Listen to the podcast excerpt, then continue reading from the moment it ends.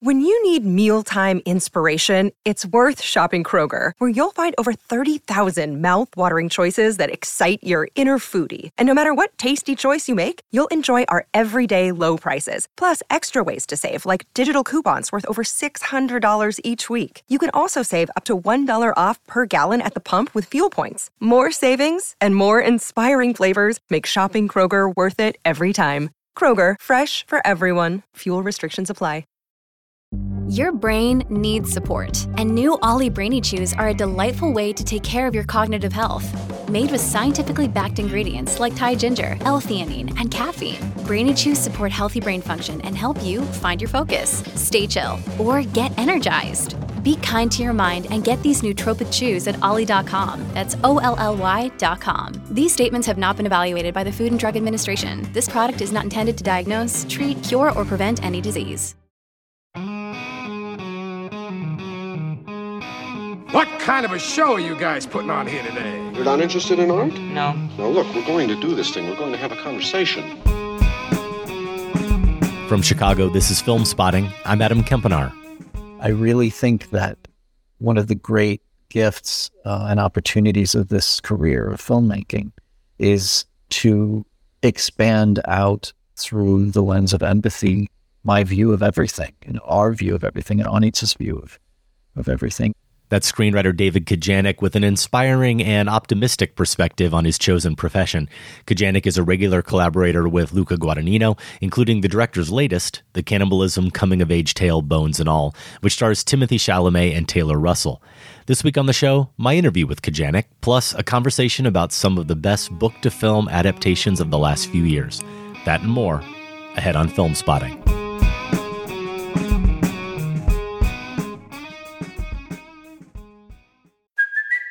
It's Kaley Cuoco for Priceline. Ready to go to your happy place for a happy price? Well, why didn't you say so? Just download the Priceline app right now and save up to 60% on hotels. So, whether it's Cousin Kevin's Kazoo concert in Kansas City, go Kevin, or Becky's Bachelorette Bash in Bermuda, you never have to miss a trip ever again. So, download the Priceline app today. Your savings are waiting.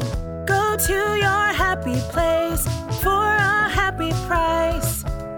Go to your happy price, Priceline. Welcome to Film Spotting. I'm Adam Kempenaar. Happy Thanksgiving week, everyone. Later in the show, some of the recent film adaptations we're thankful for. But first, as we approach the end of the movie year, we wanted to make a request. You've heard us talk about the Film Spotting family and all the benefits that come with that membership. And if you haven't already signed up, we encourage you to check it out at filmspottingfamily.com.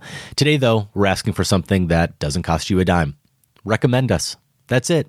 Just tell someone about the show. Here are some options. Share an episode of Film Spotting on a social network or discussion forum. It could be Twitter, Facebook, Instagram, TikTok, Discord, Mastodon, Blurg. Only one of those is made up. Tell somebody in your personal network about us. Face to face with family over turkey, over lunch with a colleague or friend, over email even. Or you could rate us on Apple Podcasts, which is still where the bulk of our listeners come from, or on another podcast platform. We're fortunate to have over 3,600 ratings and an average of 4.6 on Apple, but our last review is in August. It'll only take a minute or two, and some fresh takes could really help us get in front of some more folks. Thanks in advance for that, and thanks for your continued support of Film Spotting.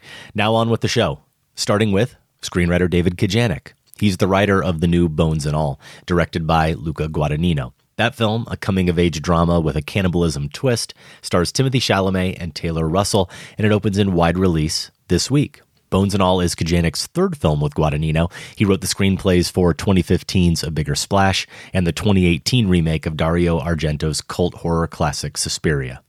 I caught up with Kajganich during Iowa City Film Scene's Refocus Film Festival, which is dedicated to celebrating the art of adaptation. It was a homecoming of sorts for Kajganich, who attended the Iowa Writers Workshop and who had ambitions to write novels before becoming a screenwriter. Not only that, but all three of Kajganich's collaborations with Guadagnino are adaptations either of earlier films or, in the case of Bones and All, a 2015 novel by Camille DeAngelis. In our conversation, Kajganich talks about how his writing background made him uniquely qualified for adaptation work, how remaking a film requires a different approach than an adaptation, and the surprising subtext of Bones and All that the book's author asked him to preserve in his adaptation. Here's our conversation. I smelt you. I didn't know I could do that. I thought I was the only one. I don't want to hurt anybody. Famous last words. David, while there are exceptions, your work is largely horror based and you've consistently adapted material for the screen. And I'm curious how much of that is by design or was by design, adapting being something that you're particularly comfortable with as much as you can be comfortable with any writing project, and that process providing a challenge that you find especially rewarding.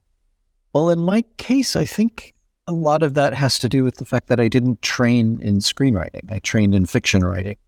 I attended the writers' workshop here at the University of Iowa and thought that I would write novels. I thought that I would my life would be a combination of teaching and, and writing fiction. And so when I took a kind of left turn into into filmmaking, I didn't come with the sort of habits uh, and shapes of screenwriting in my head. And so when I started to go out for for jobs early in my career, when they were adaptation jobs, I found that when I was in the room you know, sort of pitching to studio executives or directors or whomever, I had a, a level of confidence in how to take apart a book uh, in a way that was both respectful to the thematic intentions of the author, uh, but sort of unafraid of breaking bones, if you will, to, to translate a text from a sort of textual medium to a visual one. And so I just, I, I think that's probably how I got so many adaptation jobs early on is because, you know, whoever was doing the hiring felt a certain assurance from me that, I that I felt comfortable. I felt more comfortable with books, in fact, than I did with film earlier in my career. You mentioned thematic intentions of the author. Is that something on every project you consider, whether it's then something that you're going to try to stay true to, or you're just going to be aware of the fact that you're maybe uh, subverting in some way or playing with? I think it differs between remakes and adaptations. With an with a straight adaptation, I do want to be respectful. I do want to be attentive to the worldview of the author, um, and I wouldn't necessarily take a job adapting a book if I didn't feel the worldview of the author and my own worldview were sim- sympathetic to, to one another in some way. With a remake, I think the obligation is somehow to uh, evolve or devolve or subvert the original in some in some way that is um, striking, you know, either dramatically and or thematically. So I I I, I, I think uh, remakes require some kind of disruption where I think adaptations were they, they can be disruptive, but I think they have to in some way I don't know, maybe the best way I can say it is approximate the experience of reading the book for the first time hmm. in a visual language yeah. rather than a textual one.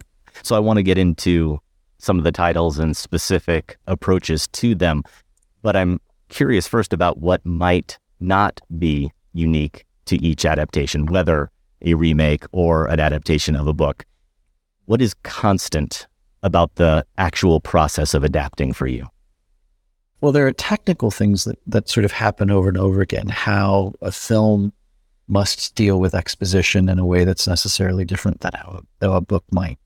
Um, and so I find myself running up against the same question with every adaptation, which is who is the audience in the sense, not, I, I don't necessarily mean in terms of how one might market a film or, or all of that. I mean, where am I trying to stand in terms of um, being the gateway between the story and what someone following the story would need to know in order for it to make sense. Obviously, books can be more expansive in that way, and they can be more internal in that way. Uh, whereas in film, you're really getting what what people are doing and what they're saying, and sometimes that means that certain kinds of exposition either have to go unsaid, or or a screenwriter has to contrive ways of getting that exposition into dialogue. and and I'm someone who really hates that kind of dialogue. I don't want to write dialogue that's for the audience. I, I would prefer to be as naturalistic as possible with dialogue, even if the film itself isn't a naturalistic film. And so that's something that's that always uh, happens in an adaptation for me is I wrestle a lot with giving myself permission that the audience of the film will be confused at times because I am not going to write that kind of dialogue. It sometimes comes up in ADR when you realize when you've seen, you know, a few cuts of a film and you realize, oh, the audience really does need to know this one particular thing in order for the rest of this to to to make a kind of intuitive sense to them, I'll begrudgingly write a line of ADR. Um, and, and and now I put it in my contracts that I I write the ADR really? instead of someone else doing it. It could be quite disconcerting to have all of the dialogue in a film pitched toward one level of, of naturalism, say, and then five lines of ADR completely undo that.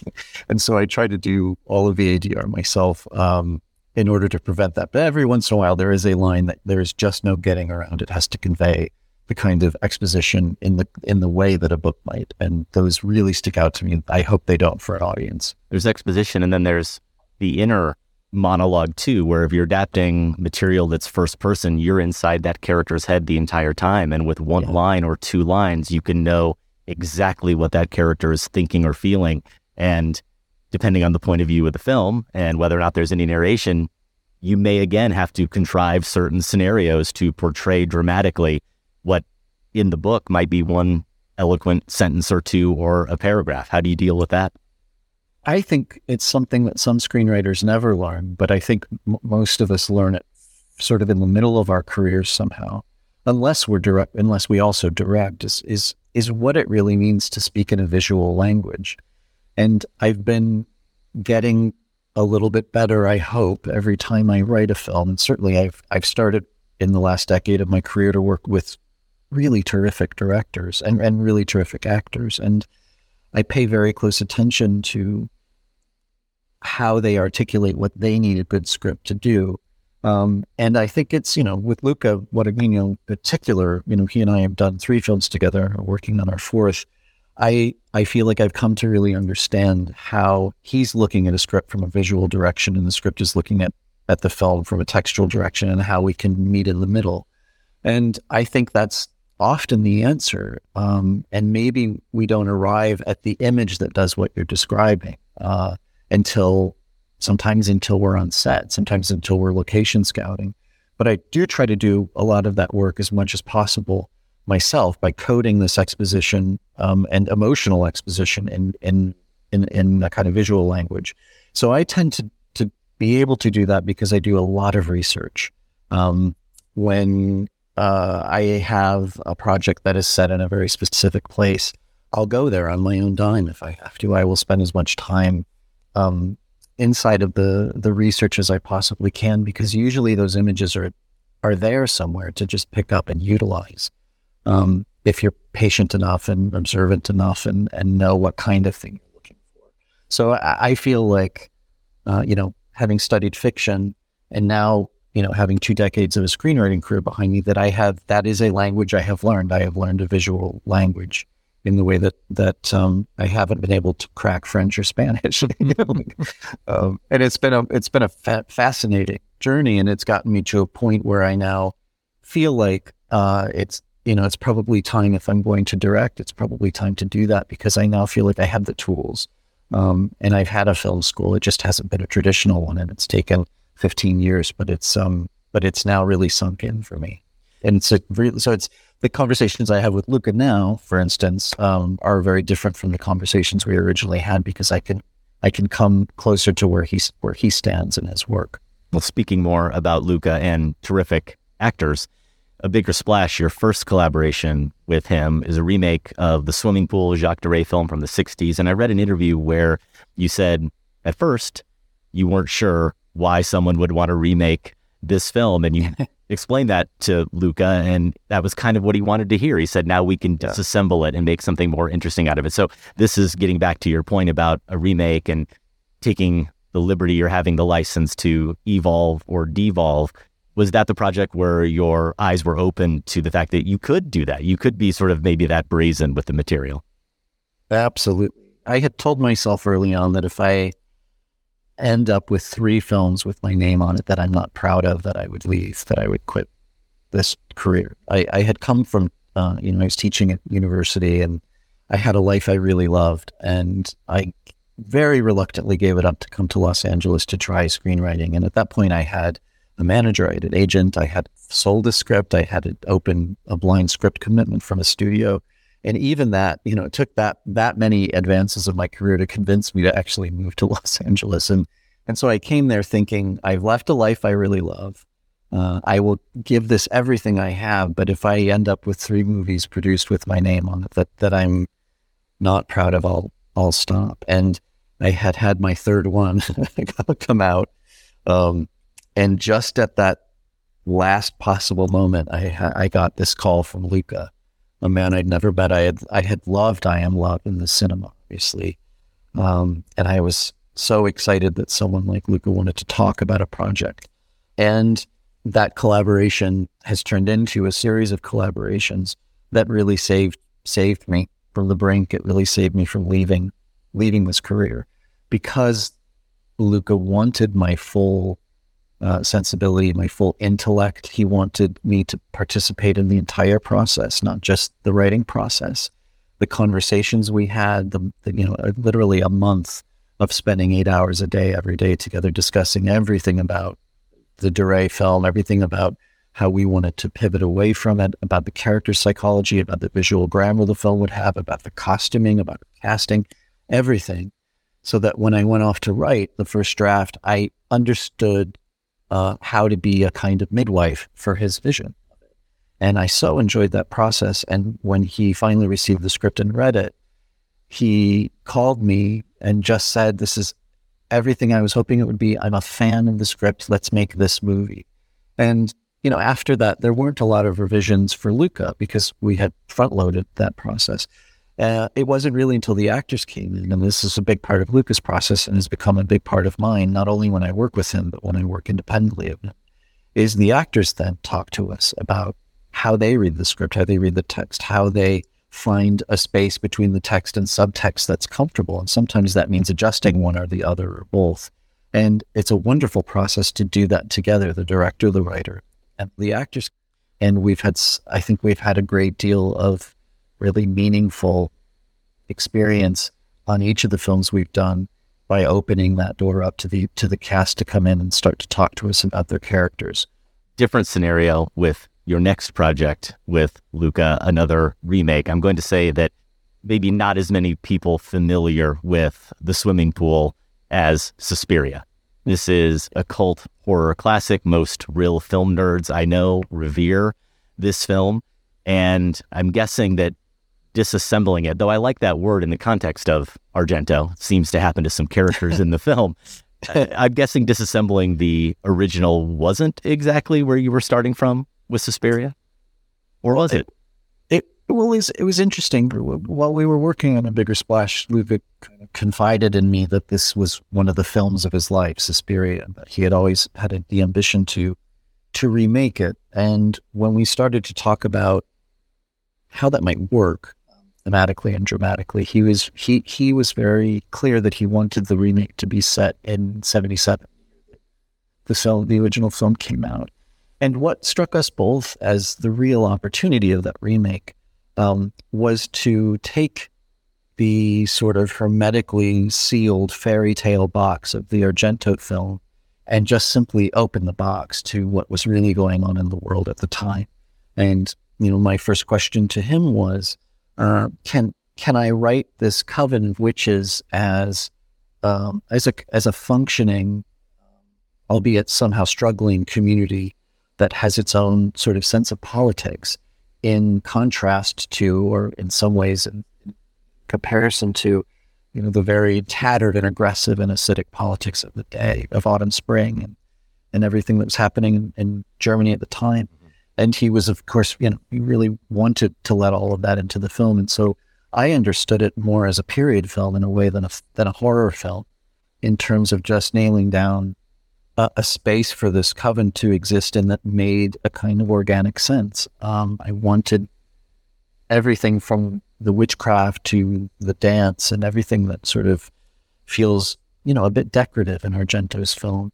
Uh, I wanted them to to take on some some kind of real naturalistic substance in our in our version of it. So I I you know I guess with that particular remake we both left it behind, but also with you know, holding holding hands with it, sort of at a distance, um, because I, you know, I do think it's a beautiful, terrible piece of art. You know, a beautiful and, you know, I don't mean terrible in a critical way. I mean terrible in the sense that it's full of terrible things. I just think it's a beautiful um, nightmare. Uh, but as as sometimes happens with me when I work on an adaptation, I, I am a slightly more practical and logical person. So, you know, maybe Luca knew that it would be interesting to sort of deploy me specifically as opposed to another screenwriter into into such a chaotic, nightmarish world because I would want to try to make some kind of order out of it, uh, which is you know ends up being what we did. Yeah, I was struck when I saw it, thinking back on my first viewing of Suspiria, which was almost 20 years ago at this point, didn't see it until actually I was doing this show, and it was one of the blind spots for me in in Mm, horror that I knew I needed to to see and we needed to consider. But like so many horror films, there may be real world issues on the filmmaker's mind, but if so, they seem allegorical. And to your point with the previous answer, with Suspiria set in 1977, those real world anxieties are front and center, not only within the time and place it's set. You mentioned Germany in 1977, the tumultuous time there, but then even within the time the film was being released. I was looking back at my notes when I saw it and, you know, that opening scene and people questioning whether or not the woman's delusional. And I have the this phrase "believe women" in my head, and later a character actually, you know, verbalizes that. And I, I guess what I'm curious about is the approach based on what you said in terms of research being so important to you, and knowing that you're setting this film in the 70s in that specific context, but also wanting to make it relevant to modern viewers. That that balancing act, and, and just how much work did you have to put in before you actually put pen to paper, so to speak?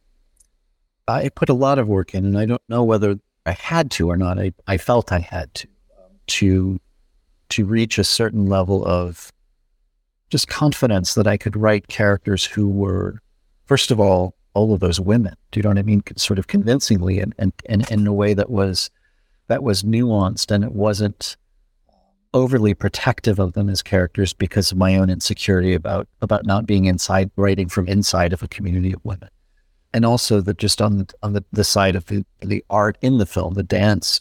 You know, I, I was writing dialogue for a master choreographer and dancers who had been dancing all of their lives, and and um, I I don't take those things lightly. And so my my research for that film took me to some very interesting places. There's a a choreographer in Berlin called Sasha Waltz who was very kind to open her really her entire life to me.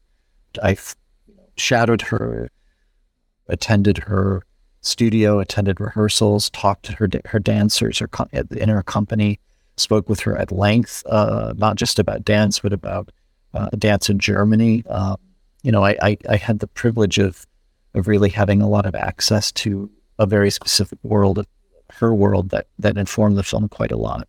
You know, I only I only researched read and watched things that had really had been made by women. I, I, I don't I don't want that to sound like a kind of um, posture because I I really think that one of the great gifts uh, and opportunities of this career of filmmaking is to expand out through the lens of empathy my view of everything and our view of everything and Anitz's view of of everything and and so I I get both very um, nervous about taking jobs where I will be the steward of a story that is primarily about women. And Bones and All is another film that is the main character is a woman really who who is coming into her the fullness of her identity. I get very concerned about those jobs, uh, but also very excited about them because I know how much I stand to learn if I am being very, very careful and listening very hard and being very um, open to my own blind spots that you know that I might have at the start of a project like this. And so Suspiria was really the first project where the research I just didn't want it to end because I was I just felt like I was it was somehow a very ennobling way to spend my time Uh, you know researching these these historical subjects and artistic subjects that I had never really wrestled with and trying to do it through the lens of a gender which is not my own and hoping that I that I landed it in a way that that felt uh, reasonable. And so it was that that project with Luca. I was so happy to have his, of course, his mentorship during that project, but also his friendship because I really needed I really needed somebody um, going through that process with me that was also a bit like exacerbated by it. you know what I mean? Until we figured out exactly what we wanted to say. When you dance the dance of another, you make yourself in the image of its creator.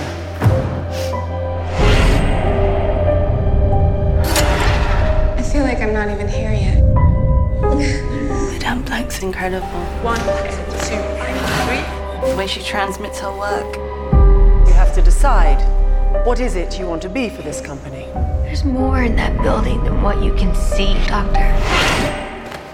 The collaboration with Luca does continue with Bones and All, and unlike the two previous films we've talked about, not a remake of a film, adaptation of a novel, 2015 novel. I believe take us back to that moment when this first got brought to you, or you became involved and you wrestled with that material. What what hurdles did you know were in front of you? This was sent to me out of the blue by someone I'd never met. And at that point in my career, I, I was mostly just trying to work with friends. You know, I, I, I have this motto that I want to work on things that scare me with people that don't. And if I can just do that over and over again for the rest of my career, I'll be very, I'll be really happy. But every once in a while, a book finds you because someone, someone really thinks that it's a, it's a match that really is, is an organic one. And, and this one caught me off guard because this is a ostensibly, you know, you'd have to call this a young adult novel. And it's about a young woman who is just sort of coming into a real understanding of who she is. And I read the book and I thought the book was wonderful and very surprising. And if I hadn't just done Suspiria, I might have been less inclined to to have a conversation with the producer about Jurassic Park. But I felt a little bit emboldened by that experience. And so I talked to her and I said, look, I, I, I so appreciate that you thought of me for this and that you think I might be a good fit for the material, but I just want to make sure that, that the author is, is permissive of this because she, this feels like, even though it's a book about a young woman who is a cannibal and it, and it exists in a kind of, also in a kind of fairy tale idiom, I, I, it did feel personal to me on some level. So I wanted to make sure that the author would embrace the idea of not just a man writing it, but specifically me, given given the, the other things on my resume. So we had a wonderful conversation, Camille and I, uh, about the book, and she said, "I'd like to talk to you one more time, and I'd like to talk to you about the subtext of the book." And I was I was certain in my in my um, I don't know in my confidence about the situation that she was talking about the feminist subtext of the book, and so I spent the week between those two conversations really thinking hard about uh, and reading and and sort of um, you know, exploring sort of uh, feminist theory about body image and all, know, all of these things that I thought would would help me better articulate uh, a point of view when we talked. But she really surprised me by saying in our next conversation, the thing that's most important to me is that the story in the film is a vegan story. And boy, I, that was not what I was expecting her to say because this is a novel where characters don't have a choice. They must eat other people. And so it led to a really interesting conversation where I mostly listened and just tried to really understand how a story about young cannibals could be a vegan a vegan story and she really won me over and so I spent a lot of my time both preparing for the first draft and writing the first draft understanding how I could amplify that you know that point of view from the book which it's there if you're if you know to look for it but I wanted to make sure that the film was even more audacious about about that. And so some of the scenes are fully invented uh, entirely, well, not entirely, but to, to service her that point of view, while also telling these simultaneous stories in the horror the, and the sort of romance genre. And it was a great, fun puzzle to try to figure out is how do you get these things to to marry one another in a way that seems um, reasonable and also even a little bit lyrical but without the ability to use a kind of fairy tale idiom to try to tell it in a kind of naturalistic way. It was a very complicated tone, this film. And, and every project I do with Luca, I feel like when I finished uh, A Bigger Splash, I thought, I will never write something with as complicated a tone as this. And then Suspiria came along. I thought, I will never write mm-hmm. something with as complicated a tone. And then this came along. and so I don't, I don't know what's next, uh, but I, I uh, feel, I feel really excited about sounds like you're on the right path, considering what you said about your studies at Iowa and how it prepared you as part of the writer's workshop, the the sanctity, at least with source material that is based on a novel, the of thematic intent. What a luxury that must have been for you to be able to have conversations like that with the author. Absolutely. And, and sometimes I, I found in my career, sometimes that conversation is really helpful and sometimes it isn't. And I've been very lucky. I've never done an adaptation where I felt that the author of the original work was anything other than pleased.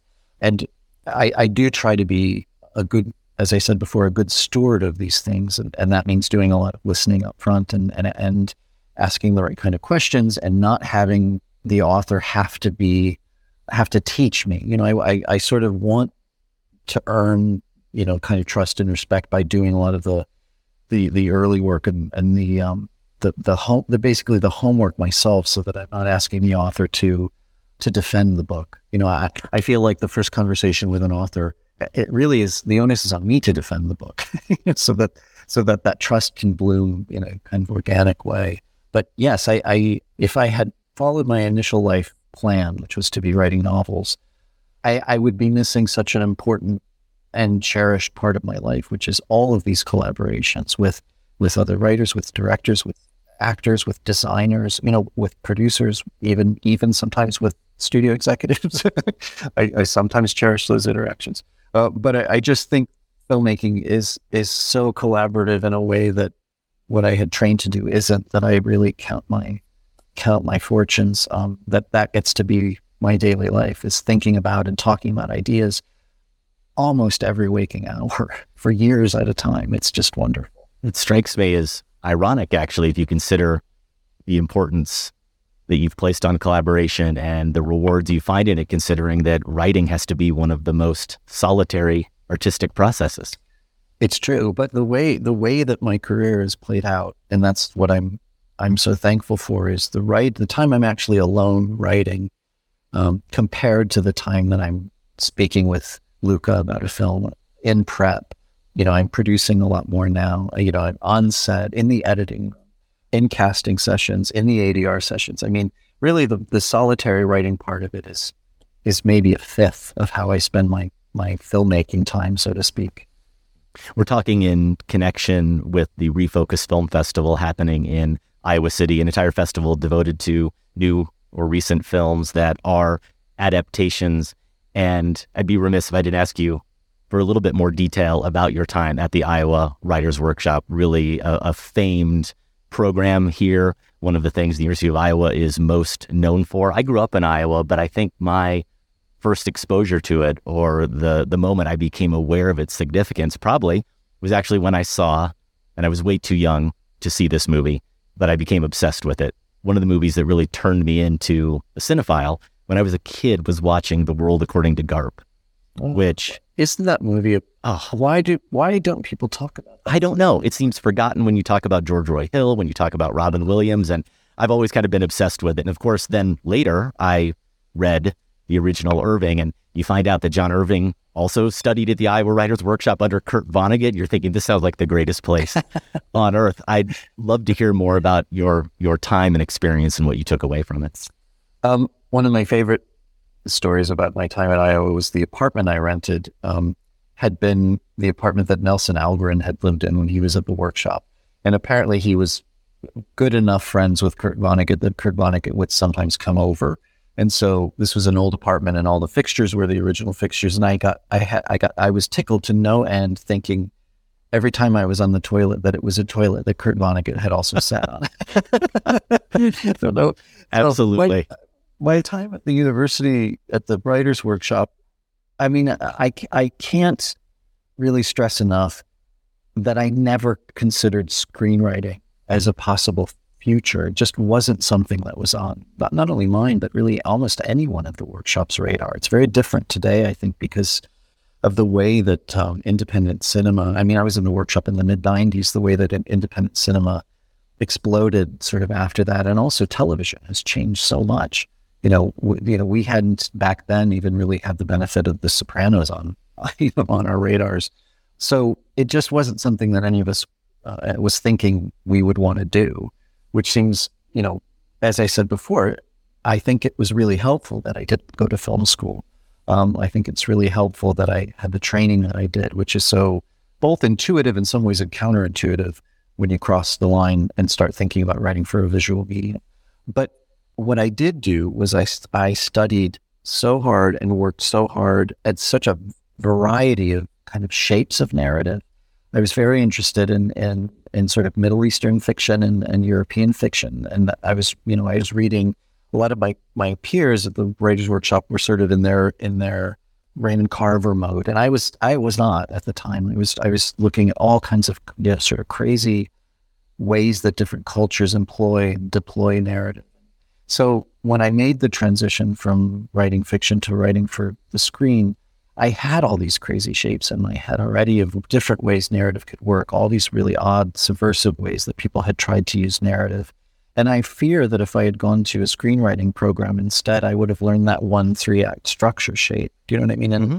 and I would, you know, I, I ran cross country when I was in school. And when you do that for enough time, you start to measure distance in 3.1 miles all the time because that's that's that's the length you run in a race and cross country. And I feel like if I'd gone to a screenwriting program and learned that that three act structure, that I would subconsciously always measure narrative by those three acts over and over again. And sometimes I choose to do it because it's appropriate. But in, in a lot of projects, I put it aside. I, you know, when people start talking to me about writing A stories and B stories and television, I, I guess I intellectually understand what they mean, but I've never felt that. I've never reached for that tool. I've never thought it was the best idea. And, and, and so I think my time at Iowa ended up being the perfect education for the very surprising career I ended up having. Last question for you. You're going to weigh in on a long running debate between myself and my co host. Oh, good. Of course, if you don't agree with me, I'll pretend this audio doesn't exist. Okay, you just cut this part. So I'm going to give you a hypothetical to get at the crux of it here. Let's pretend you're not someone who's been hired to adapt Suspiria. You're just a movie guy. Big movie fan. You've never seen Argento's film, but you've always wanted to. And you plan to because you know that a new version of Suspiria is coming out. Do you watch the original first? Or do you watch the new one and then go back and see Argento's? I think that you watch the original first. Um, I'll tell you why. It's I I think that for a couple of reasons. One, I think that the original is it's a, just such a, a blast from the id. Do you know what I mean? That is that is not overly controlled or curated. I mean, the film is very it's stylistically it's very curated, but I think the story it really is operating out of a out of a kind of wild disorganization. Do you know what I mean? Mm-hmm. And I think if someone, you know, if the, if if the remake, if it's true that one of the things we tried to do in the remake was was organize that blast of the air that is the original into uh, a, a sort of a narrative where that was controlled enough that you one could talk about things like politics. I think I would want to see the detonation before, you know, the mm-hmm. the sort of explosion first, and then understand how years later um, a bunch of filmmakers sort of picked up the kind of wreckage after that explosion and tried to build something.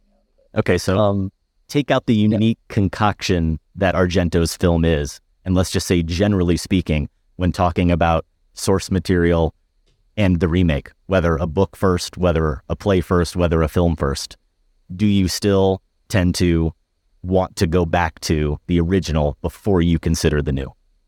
Because I'll say, in my context, as a film critic, I want to go the other way, especially with novels.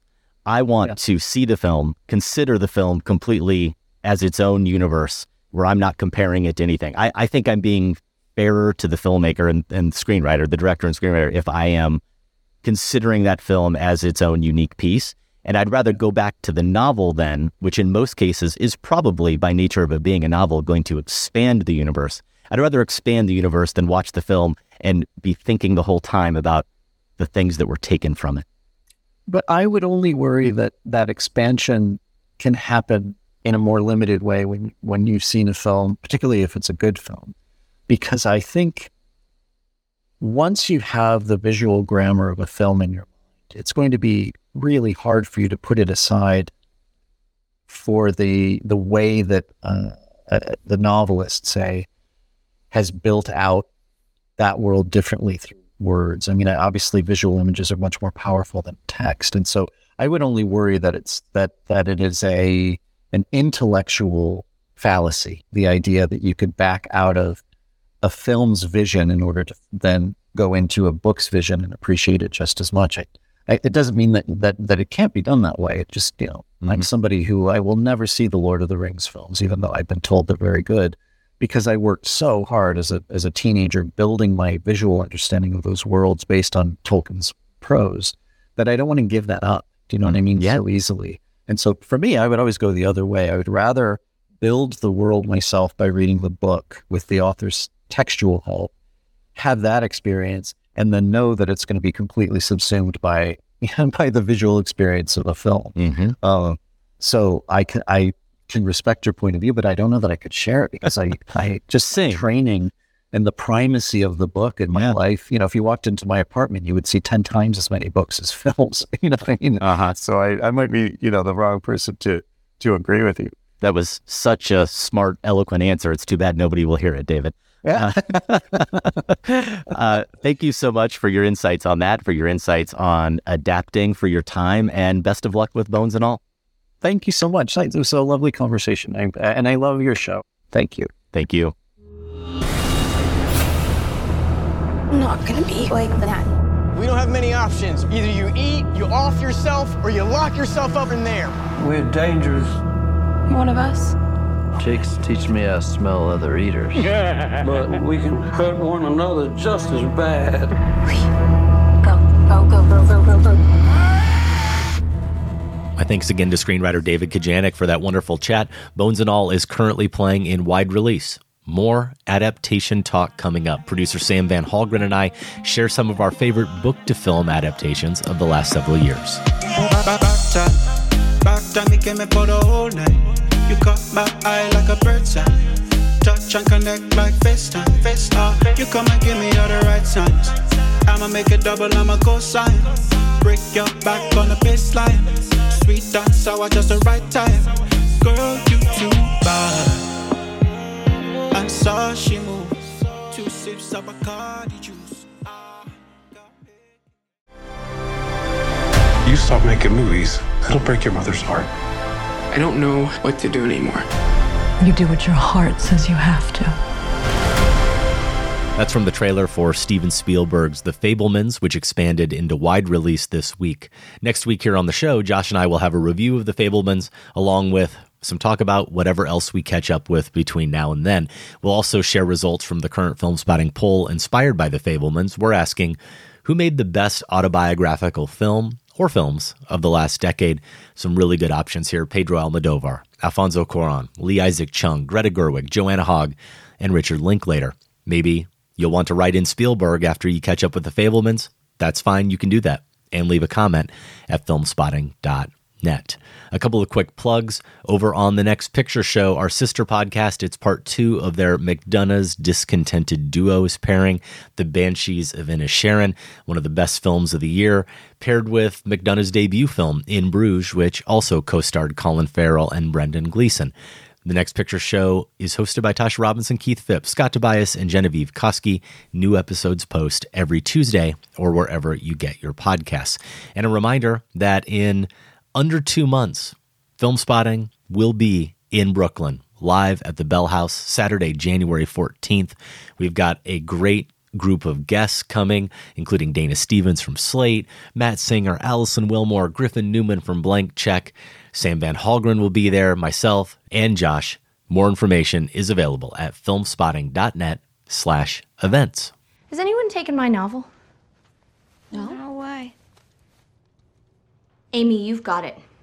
No, I haven't. That's a lie. No, it isn't. I haven't got it. I don't know where it is, and I don't. Help me! Oh, thank you! I burnt it up! Mommy! I burnt your book! I told you I'd make you pay, and I did! That's from Greta Gerwig's Little Women, a recent film adaptation, a masterful one too, that we somehow didn't get to when producer Sam Van Hallgren and I went to Iowa City back in October to take part in Film Scene's Refocus Film Festival. I have a pretty good excuse. As much as I love it, didn't want to talk about a film when I hadn't read the source material first. It's true, I've never read Little Women. The festival, as we mentioned earlier in the show, is dedicated to new films, many currently playing the festival circuit, that fit a very loose definition of the word adaptation. We had a pretty blank slate when it came to the subject of our talk, only that it had to have something to do with adaptations. So we decided to start our conversation with how we went about narrowing down that very broad subject, along with our controversial, very anti Josh Larson stance on the best way to consume adaptations, at least what order they should go in when it comes to film adaptations. Here's that conversation. Thanks to everyone who made it out and everyone at Film Scene and the Refocus Film Festival. We just got into town, unfortunately, not able to yeah. partake in all of the great screenings here. But Sam, a homecoming for me, an Iowa kid, and fitting that you're here because my regular co host, Josh Larson, couldn't join me here today. But back oh, I'm not going to say exactly when, but many years ago when I was doing a precursor, didn't know what podcasts were then, but I was doing a precursor to film spotting as a grad student. I was on KRUI. I started an early movie blog. You and I would go back and forth about movies. Yeah. That was an early precursor to film spotting. I've gone to the bullpen, pulled you out. Here you are up on stage to talk about adaptation. Sam, the uh, original co-host and the co-founder with me of this show and we've also been preparing our whole lives for it i think we were english majors that's right i was going to say yeah we're, we're book lovers first we should know that yeah if we can't yeah. flex some muscles some intellectual muscles here today then right. we're, we're doing something wrong but the bard will be invoked yeah today definitely yes. we will get to the bard so film scene, Andrew approached us, kind of gave us carte blanche to talk about whatever we wanted, as long as it tied back in some way to movies and to source material, to adaptations. And we had so much to choose from obviously entire history of cinema really. How do we how do we narrow it down? And sam we did we did manage to find a way. And maybe you could set that up just a little bit kind of what we what we wanted to do? Well, yeah, I think, you know, for us, it was about adaptations of books we are familiar with, first of all.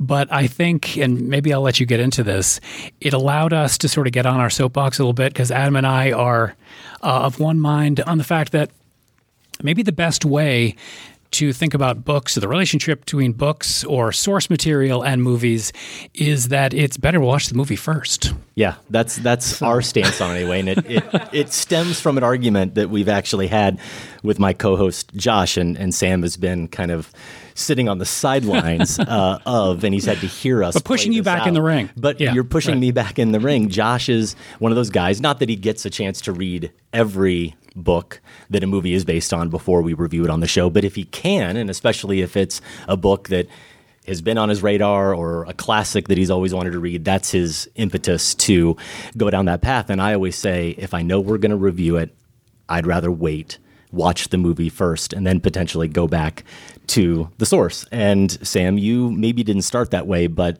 but you have come over to my way of thinking. Well, yeah, I think you know the, there is the orthodoxy. You know, it's just like you you read a book and then you see the movie. The the book is superior, and I grew up with a pretension about books and um, and the the correct order to do it. But then I found, you know, you you believe that you should read a book first before you watch a movie. I felt like, well, if there's a great movie that's based on a great book, well, there's another great book I'll never read because I watched the movie. And so I just love that I'm going to be a part of this conversation that is all about my journey because uh, I have gone on a journey here. So this is going back to 2018. I don't know how many of you remember um, or or caught up with uh, Jeremy Saulnier's "Hold the Dark," um, which is somewhere in Netflix. Yeah. You know, and that's where you just I have no no sense of how many people have seen this movie. Saulnier, the director of Blue Ruin and Green Room, great great films that were um, Saulnier originals, his scripts, his direction. Hold the Dark's based on a 2014 novel by William Giraldi. And the movie, I'll refresh your memories. Jeffrey Wright's a reclusive wolf expert. He's uh, invited to a remote Alaskan village where wolves are encroaching on the humans' turf. A boy has gone missing. The mystery only deepens once Wright gets there, suggesting at the existence possibly of werewolves, of um, some adult brother sister incest, perhaps. Clearly, the movie was about something, and I didn't know what it was about. And I was frustrated by it. So I left that movie frustrated. And it it honestly occurred to me like a revelation. I could read the book. I could read the book. Even, even though I saw the movie, I The can read the book. behold. Maybe the movie. So it turns out the the book was eh, no more forthcoming about what what the themes actually were or wasn't literal. But I got to spend another week or so thinking about the movie while I read the book and wrestling with the book and the movie. I ended up coming up with some fun ideas about maybe this is about the origins of myth, how isolated communities and close proximity to nature are maybe the best contemporary models of the ancient communities where myths and superstitions are born. And I was like, I love that idea. I love that that maybe the movie that good or bad is that I had the opportunity to to dig into what those ideas were. But mostly, I came away with, um, you know, the feeling like watching a movie and then reading the book is really enjoyable and a really enjoyable way to think about the art of adaptation. Yeah. Well said. For me, it's a little more practical, though. It's also more academic. I have not been able to make as much time for reading as you. I haven't been as diligent. And when I do have time to read, I don't know if you allow this or not, Sam, I'm probably spending more time with audiobooks. I Because have- then I yeah. can I can multitask. I can you know I can at least be in the car or I can be in the shower or something and be knocking out a book at the same time. You've to Spring Green. My commute is Yeah. um, one minute to the store, one minute to the school, one Right. minute to the dance studio. Right. So no, there's no commute for me. Yeah. So I'm more of an audiobook guy at this point, and maybe begrudgingly, but I am. And I'm usually going in for nonfiction, honestly. Mm-hmm. And I think it's because just again, time, you talked about kids, other factors in your lives. It's it's hard to devote the mental energy, especially when you have something like film spotting as an output for all of this creative thought. It's hard to devote the mental energy to something that really requires you to pay that much close attention and, and be lost in this imaginative world. So I am spending a little more time with nonfiction, and, and you've certainly read uh, more uh, stuff recently than I have. But it kind of goes back, probably originally for me, the first movie that ever really had a huge impact on me, I've talked about it a little bit on the show, was The World According to Garp. Saw it way too young, and and I was obsessed with it and watched it a hundred times as a kid. And then later, not too long after that, I realized that, well, it's based on this book written by John Irving, and I should seek out the book. If I love the movie so much, I should seek out the book. And it's a 600 page book, so of course it has more in it than the movie does. Of course, the, the movie has changed things and it's alighted things. And I, I thought, okay, I love this world so much. I'm really enjoying reading the book and now seeing the world expand. And so that's that's how I viewed it, even though I wasn't thinking about it in those terms back then. From a practical standpoint, though, also doing this show and talking about films, doing film criticism every week, I go back to 2007 and I saw the movie Atonement based on the um, Ian McEwan, is Mhm, it? yep. Uh, the novel. And I hadn't read it. I'm at the Toronto Film Festival, the movie's premiering, and I see it, and I am just gobsmacked by this film. I am totally blown away by it. And I, of course, expected everyone in the theater and all my colleagues to have the exact same experience I did. And that didn't happen. Scott which is- Tobias read the book, didn't he? yeah, of course he did. And, and so I, I started reading some reviews that uh, I think overall people were positive on it, but some were a little more middling. They weren't as enthusiastic as I was. And what I did notice was more often than not, the people that were a little lukewarm on it had read the book. And I do think on some level, especially with a, a film like that, a story like that, that has a reveal to it. Yeah. If you if you know that's coming, you're watching the movie through a completely different lens. And they weren't having that same they weren't along for the same ride that I was Yep. with the filmmaker in this case Joe Wright. So that kind of cemented it. I said, okay, if I do have a chance to to read the source material first, I, I honestly probably would prefer to wait. I'm gonna I'm gonna approach these as films first. I'm gonna let the the filmmaker, the screenwriter, sort of uh, take me on that journey. I'm gonna have that experience, and we'll we'll go from there. Of course, I also note when I think about my maybe one of my all-time favorite films and certainly one of my all-time favorite adaptations something like robert altman's the long goodbye from the 70s with with elliott gould that's an adaptation where if you aren't familiar with philip marlowe from either the raymond chandler stories mm-hmm. or from the films of course and it's a combination of both that altman's playing with then that film is kind of meaningless. I mean, it's still enjoyable on on a certain level, but at the same time, he's playing with the myth of the hard-boiled detective and mm-hmm. the myth specifically of that detective that without that source material, the movie really wouldn't be the same experience at all. So, coming at it from a few different angles, but generally, we are of the opinion that we tend to like to wait and we like to go to the to the book second. Now, we wanted to get an expert opinion on this. and I had a chance just about a week ago to talk with uh, David Kajganich, who was here for opening night at the Englert, Bones and All, the premiere film here at the festival. Another collaboration, another adaptation uh, with Luca Guadagnino.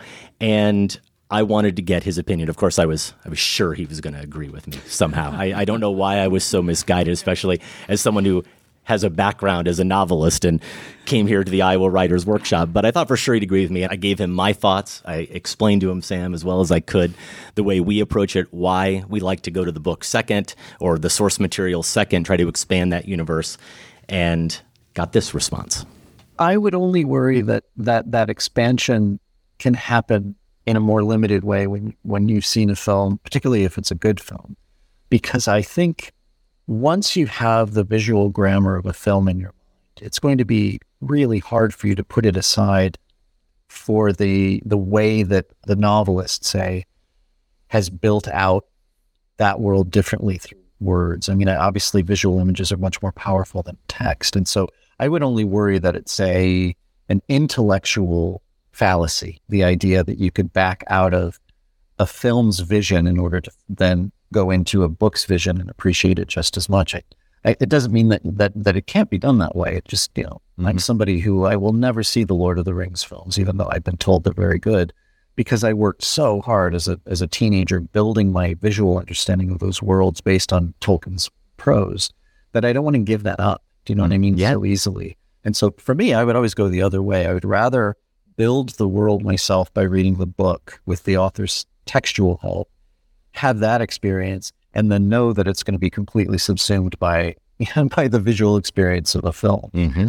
So I can respect your point of view, but I don't know that I could share it because I I just Same. training and the primacy of the book in my yeah. life. You know, if you walked into my apartment, you would see ten times as many books as films. You know what I mean? Uh huh. So I, I might be you know the wrong person to to agree with you. So I just asked the wrong guy. Basically, right? I asked the wrong guy, Sam.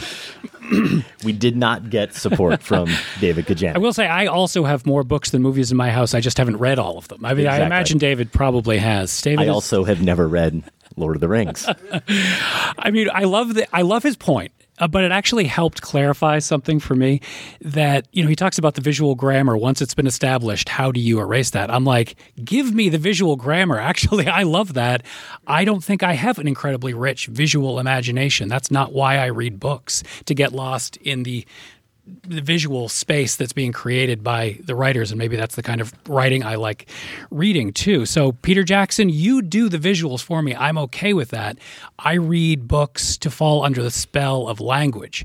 So that's always been the case for me. So it was actually really helpful for David to say this, but I, it has occurred to me as I've gone on this journey of reading books after watching films is that that part is taking care of it for me. It actually adds pleasure for me. That's that's my individual experience. But you know, I I want to fall under the spell of a book um, because of its language, not necessarily because of the world it's the visual world it's building.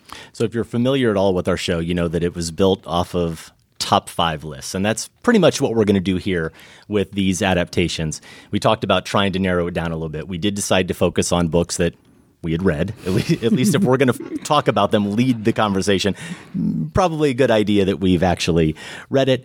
And we're going to focus specifically on recent adaptations. So, recent film adaptations from different types of material that we are particularly fond of.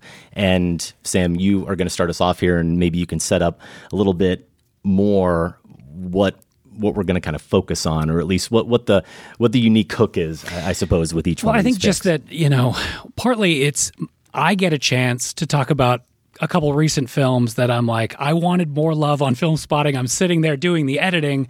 I don't get to have a voice here. So at least two films my favorites of the last couple years that happen to be adaptations. I'm thrilled to be able to talk about them.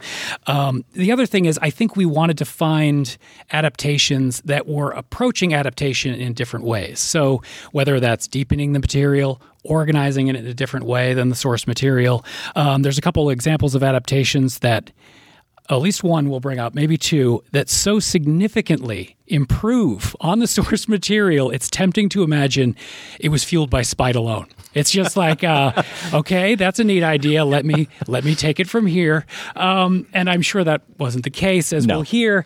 But um, there, there's that as well. Lead us off. All right, should I start? So I'm going to start with Nomadland.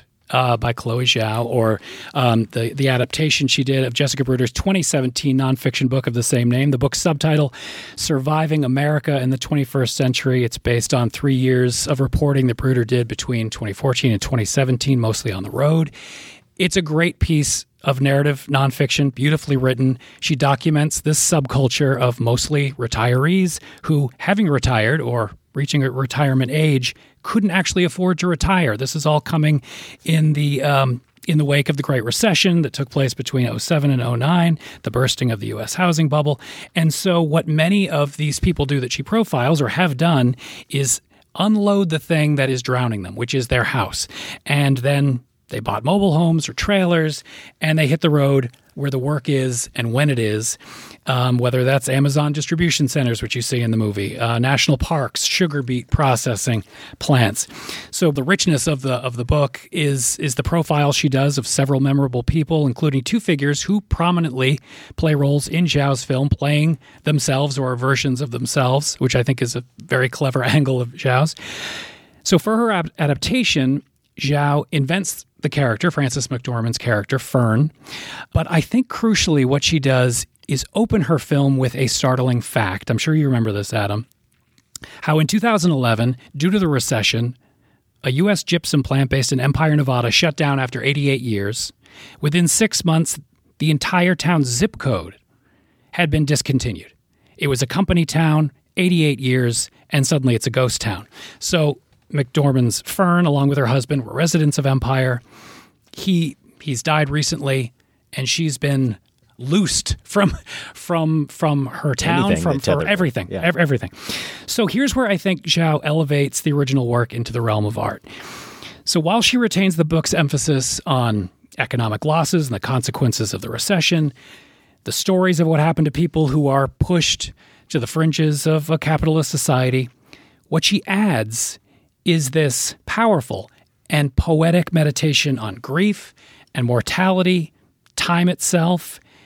I remember thinking, because Shakespeare is evoked a couple very memorable times, it was as if she had taken Nomadland, the nonfiction book, and mashed it up with a Shakespearean sonnet. Um, and it sincerely left me wondering what Shakespeare would have made of the Badlands, of the concept of light years. You know, we see McDormand's Fern. She's loosed from society. She's living an alternate life. In fact, what we see her is living alternate lives. We see this relationship develop between her and David Strathairn's uh, Dave.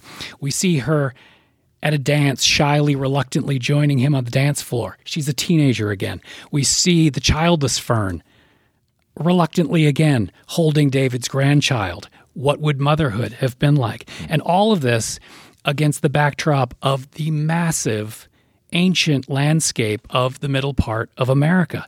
And we see this through Fern's windshield. And so, again, there's the poetry and the reality mashed up. Now, the other thing I love about this movie is that I think I saw it as a very personal approach to this material. This is a nonfiction text, but Zhao, I think, sees the nomads in a way that I don't think she's romanticizing it. I think she sees them as artists.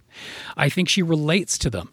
Um, you know, she understands their lifestyle, the joys, the frustrations, the creativity, the resilience, and the real danger that they experience in their lifestyle are the ones that artists do, filmmakers do, especially artists that are constantly on the road and exchanging that freedom for the danger and the the resilience that they require to get through a day to day. I think of um, Linda May and Swankie, profiled in Bruder's book, who are characters in the movie. These not actors, they're not just a means of like like they're documentary subjects, like that they're she's giving their lives dignity. She's literally, I think, transforming these real lives into art. Not just as representatives of the nomad lifestyle placeholders within this fictional construct, but fully themselves with all their quirks, their contradictions, and pain. And it's why I kind of love that McDormand has been thrown into this too, is that she's a character, she's Fern, but she's also she's also Frances McDormand. And she's she's a constant reminder of the work of art that we're watching. And in this way, I think all the lives that she encounters in her travels become works of art. And it, it made me think it's like all our lives are works of art.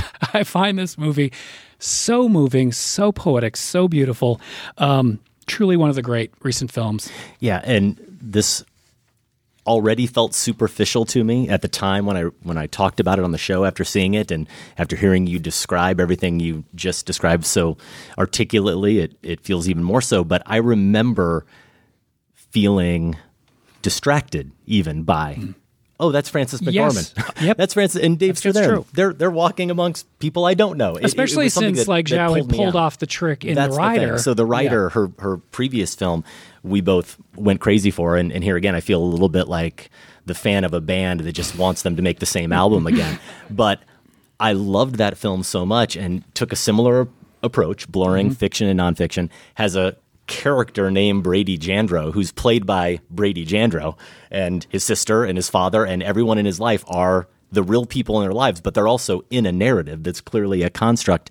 That was so successful to me that that then watching her do something different, it it it didn't put its hooks in me quite the way it did for you. Yeah, and I think that's what I saw is that what you have is her taking these real people and inserting them into a Mhm. fictional narrative and taking the fictional character of Fern and inserting her into a real place. And I again, it is a magic trick what Zhao pulls off. It worked for me. And I think the criticism of the movie when I heard it was that it's like they made it look too easy. They made the lifestyle look too easy. They made it look fun working at the Amazon distribution warehouse. I'm like, did it? Did it really? Um, and for me, I was just, I felt like it was missing the point of what the, what she was about was celebrating these people that again are living at the margins of society getting by day to day and that what they are are artists and i just loved i love the gift she gave without romanticizing it again the gift she gave these people um, that were that are victims of society Well, processing one person's work of art and turning it into something personal for you, having that experience with it, a great transition into the next film we're going to talk about. And also, you mentioned grief and mortality and time itself. So, in this case, the film I'm going to mention here is a film from this year, still maybe the best film of the year so far that I've seen, called After Yang from the director Kogonada. Previously, did another great film for 2017 called Columbus, and in this case, he's adapting a short story. The short story is from a collection called Children of the New World. It's by Alexander Weinstein. It's called Saying Goodbye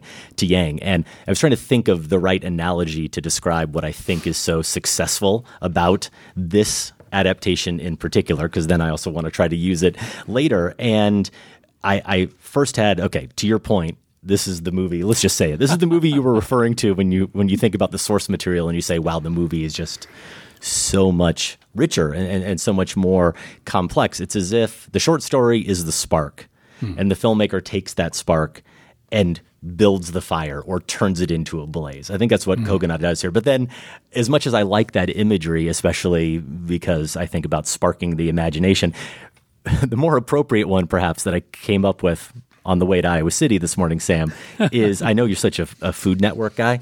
It's more like Chopped. Do we have any Chopped fans in, in in the house? Right, so they they give them a box, a basket with four ingredients in it, and they have to make something out of it. They Mm. have to transform it. And here, the short story writer has given Kogonada the ingredients, and they're not just random like they are on Mhm. Chopped. They they are carefully thought through but the filmmaker now does have to take those four things and completely transform them and transform them Kogonada does. And we were we were joking about it right just now, but I don't I don't want to denigrate the source material because I know Kogonada doesn't feel that way. Having having spoken to him, I know he doesn't feel that way about the material, but I do think the the movie we both feel this way it it enhances the world of the story so Mm-hmm. greatly and so substantively that when you read the the story after it, you're you're just even more in awe of what Kogonada achieved with the film. And we'll hear from him in just a second. But if you haven't seen it or, or haven't read the short story, briefly, it's a husband and wife. In the near future, Colin Farrell's the husband, Jake. Kira is played by Jodie Turner Smith. And their AI son slash babysitter slash brother to their mm-hmm. adopted Chinese daughter breaks down and he sets about to try to repair Yang. That's not quite, but almost as deep mm-hmm. as the story goes. I mean, that's Yeah. really the action of the short story. I think you can say the process, even in the story, does put Jake on a, a, a path of self discovery. But that journey, mm-hmm. again, is so much more extensive and profound in the film. And I think it's because Kogonada goes beyond the idea or the concept of Yang and what it might provoke. And he actually approaches this this synthetic human with so much empathy. So I want to play a quick clip from from Kogonada when I talked to him about this film, and he references the short story and what the spark was from the source material. when I read the short story, it was about this sort of catching up to grief. Like, Mm. you know, Jake isn't immediately grieving the loss of, of Yang. And I thought, oh, that, you know, that's such an interesting idea of grief. And now that I think about it, you know, Columbus is also uh, Jin catching up to you know, that he's not Absolutely. immediately sad that his, his father it might be dying. So I don't know what that is, you know, but I thought it was new with uh, After Yang, but I'm like, even as you're talking about it, it's like, oh no, that that is the experience that that Jin is also having is that he's sort of catching up to it, and I there is something there about Mm. you know the whatever that means, you know, it's interesting to me.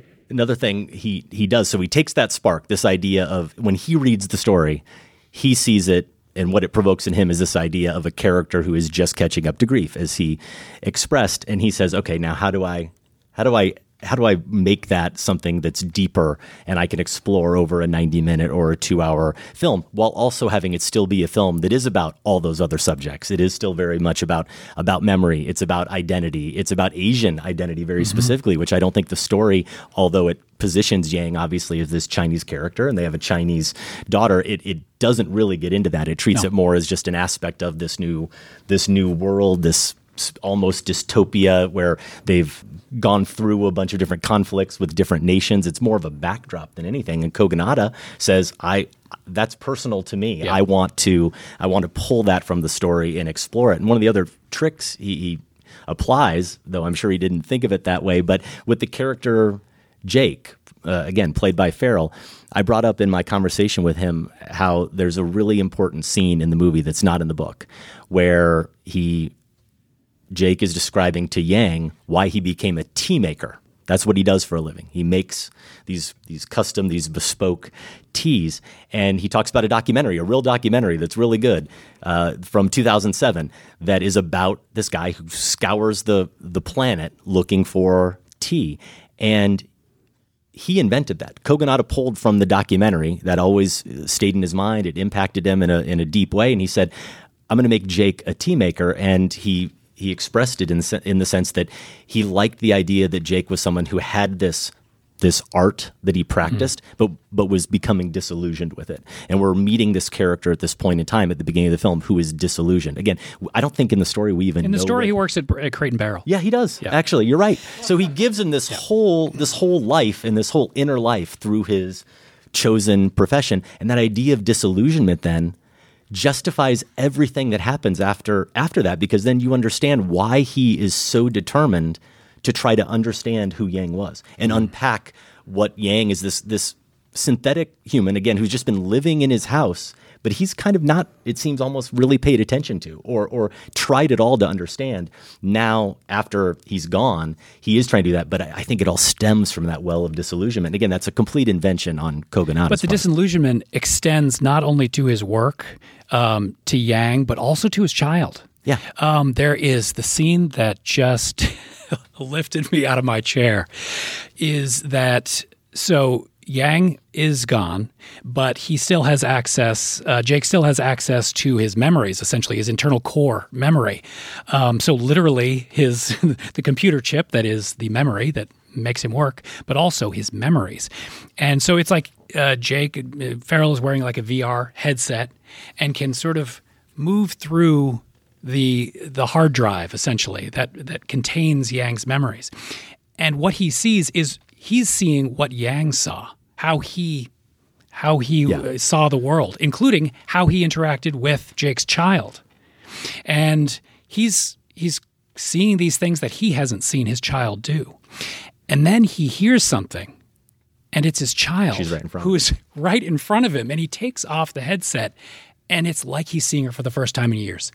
You see Farrell, I mean it's a brilliant bit of acting, but you see Farrell just like oh, I see you. Mm-hmm. And um, none of which, any of those aspects of, you're talking about, are in the story. No, none are in the story. Um, so that's what it means. So, yes, it's about maybe the disillusionment. I, there is something, and again, it's a short story. It's it's trying to do other things. It's about like liberal hypocrisy more than mm-hmm. anything. Um, but but if there's just if, if it's him catching up with it um, in the book, it's just expanded and enriched in so many ways in all areas of Jake's life. Mm-hmm. Yeah.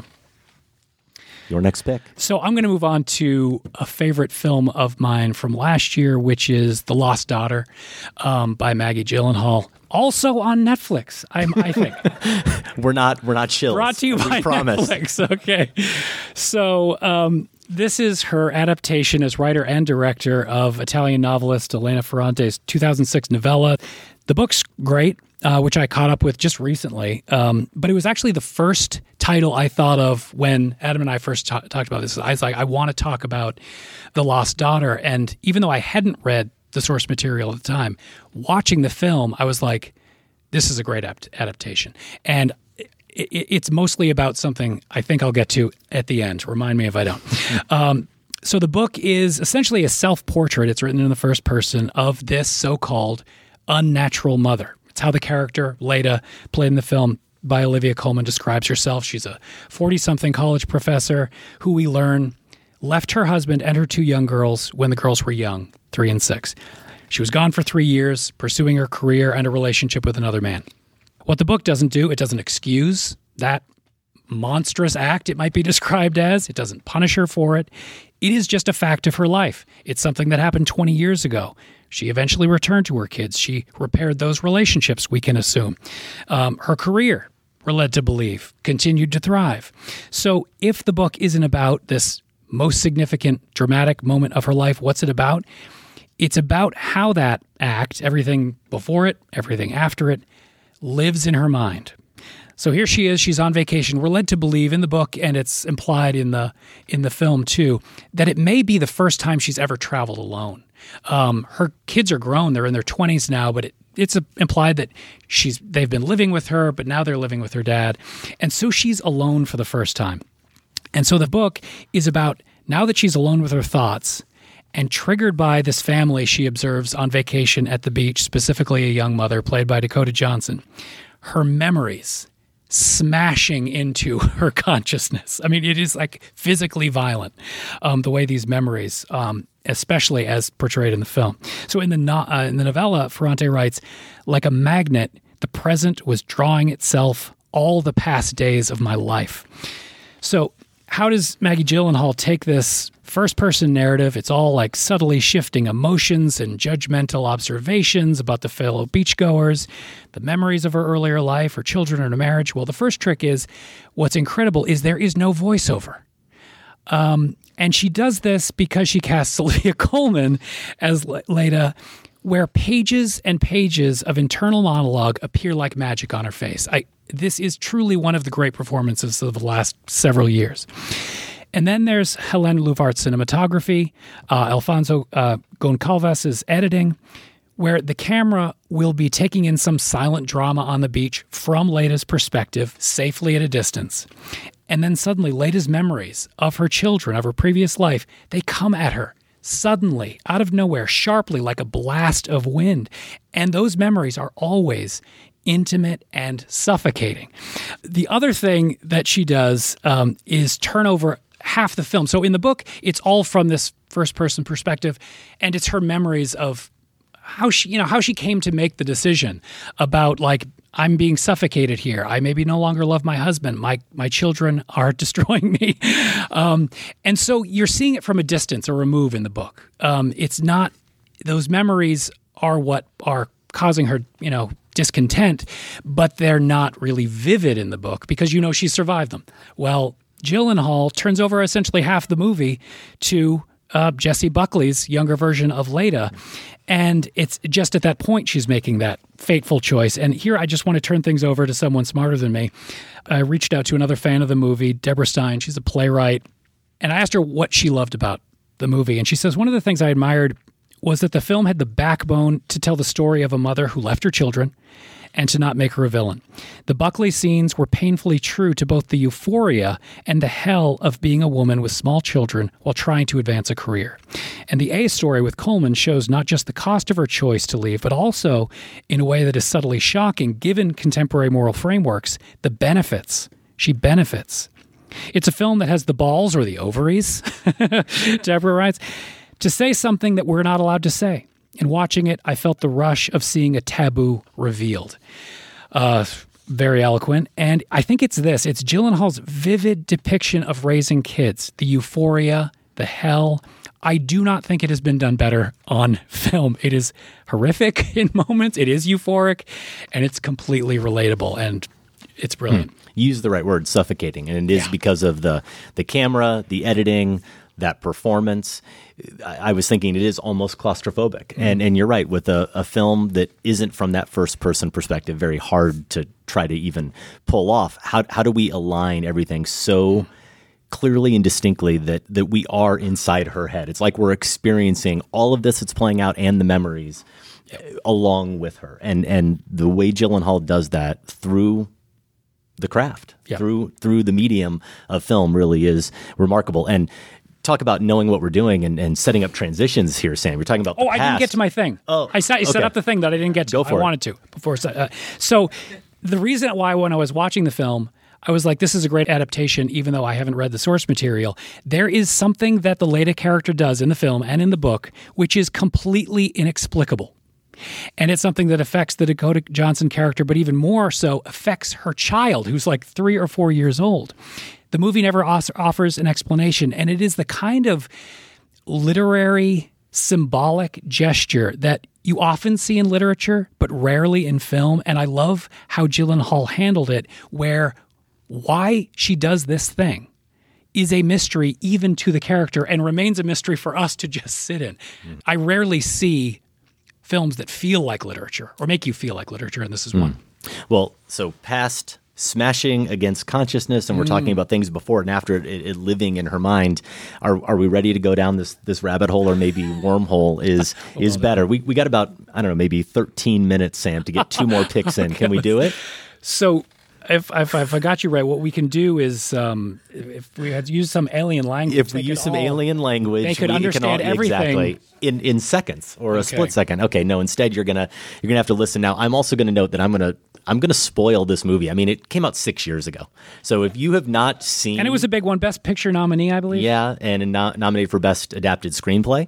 If you haven't seen Arrival, by Denis Villeneuve or read the Ted Chiang short story, Story of Your Life, then I, I don't know, plug your ears. but but you can't talk about it and you can't talk about it as an adaptation without getting into what the what the story is about. Denis Villeneuve, I mentioned the director, Eric Heisserer, the adapter, the screenwriter in this case. And I, am going to continue my chopped analogy, analogy, Sam, and say I was that, hoping you would. Yeah, Ted Chiang here hasn't just given the director the ingredients he's he's prepared the meal, oh, and, yeah. and, and it's only about yeah. twenty or thirty pages longer. Mm. It's, it's fifty four total, I think, twenty or thirty pages longer than saying goodbye to Yang. But the material is so rich, mm. so dense that it's not on the filmmakers to adapt it. They just they just have to represent it. They have to yeah. represent this for a different set of patrons. And and really what they have to do is they have to make it cinematic. So for those who have seen Arrival and, and maybe remember it, I'll just uh, kind of briefly briefly set it up here. But in both the story and and the movie,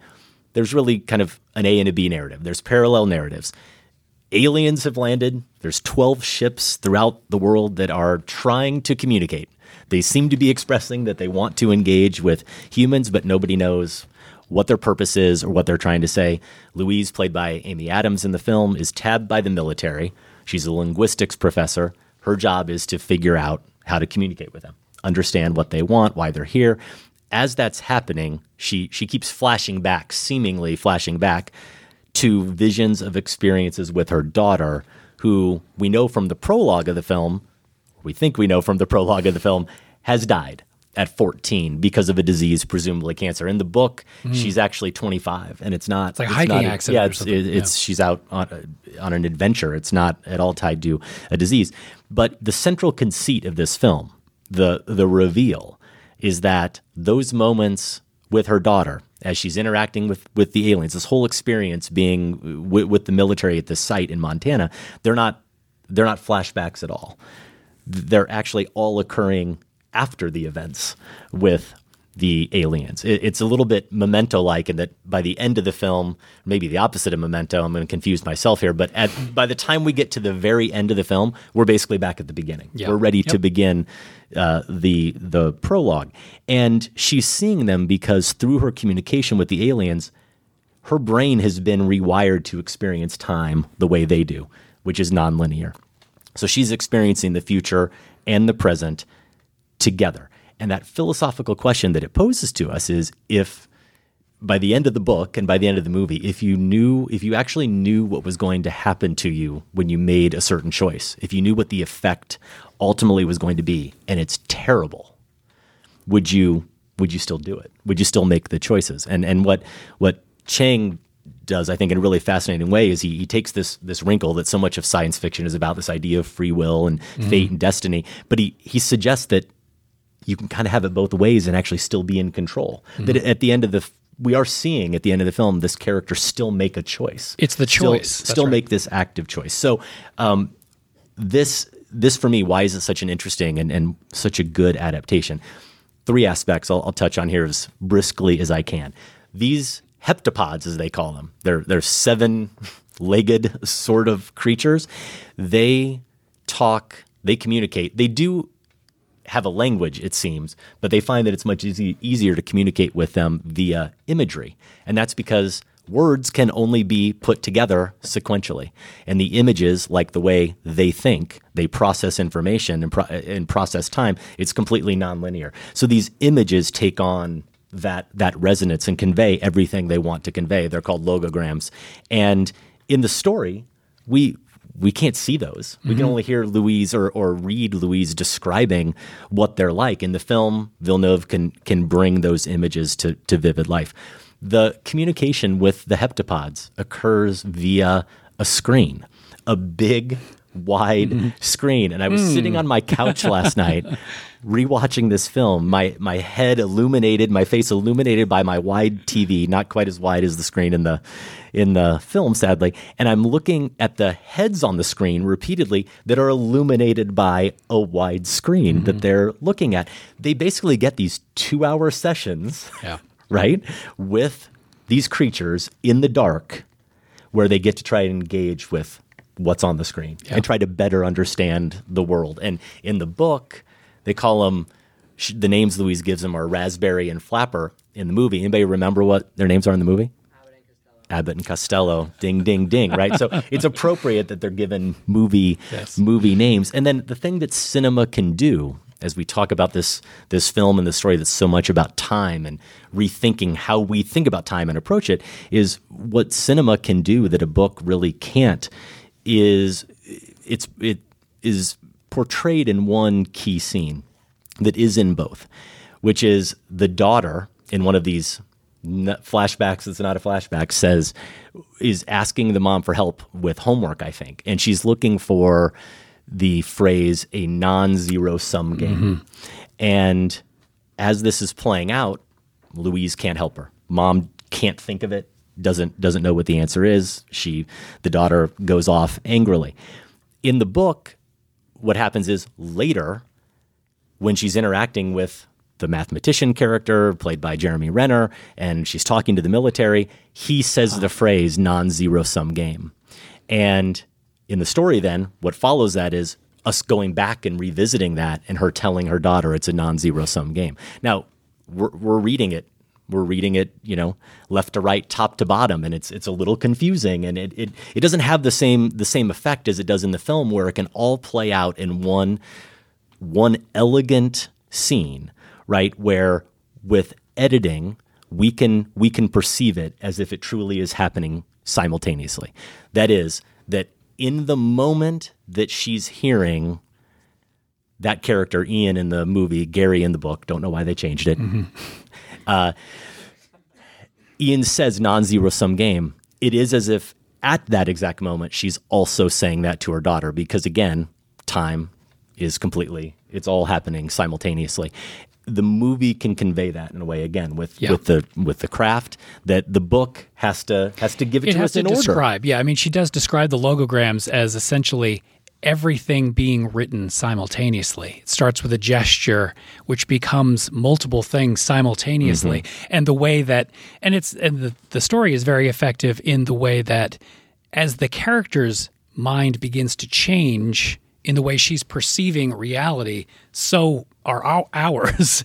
um, mm-hmm. And that there is a new way. You're constantly being fed information that forces you to imagine a different way of thinking, thinking about the entire world. And that that is effective in the text. And also the text is written in a way where verb tenses are used in an unusual mm-hmm. way where you're talking about something in the past that's going to happen in the future.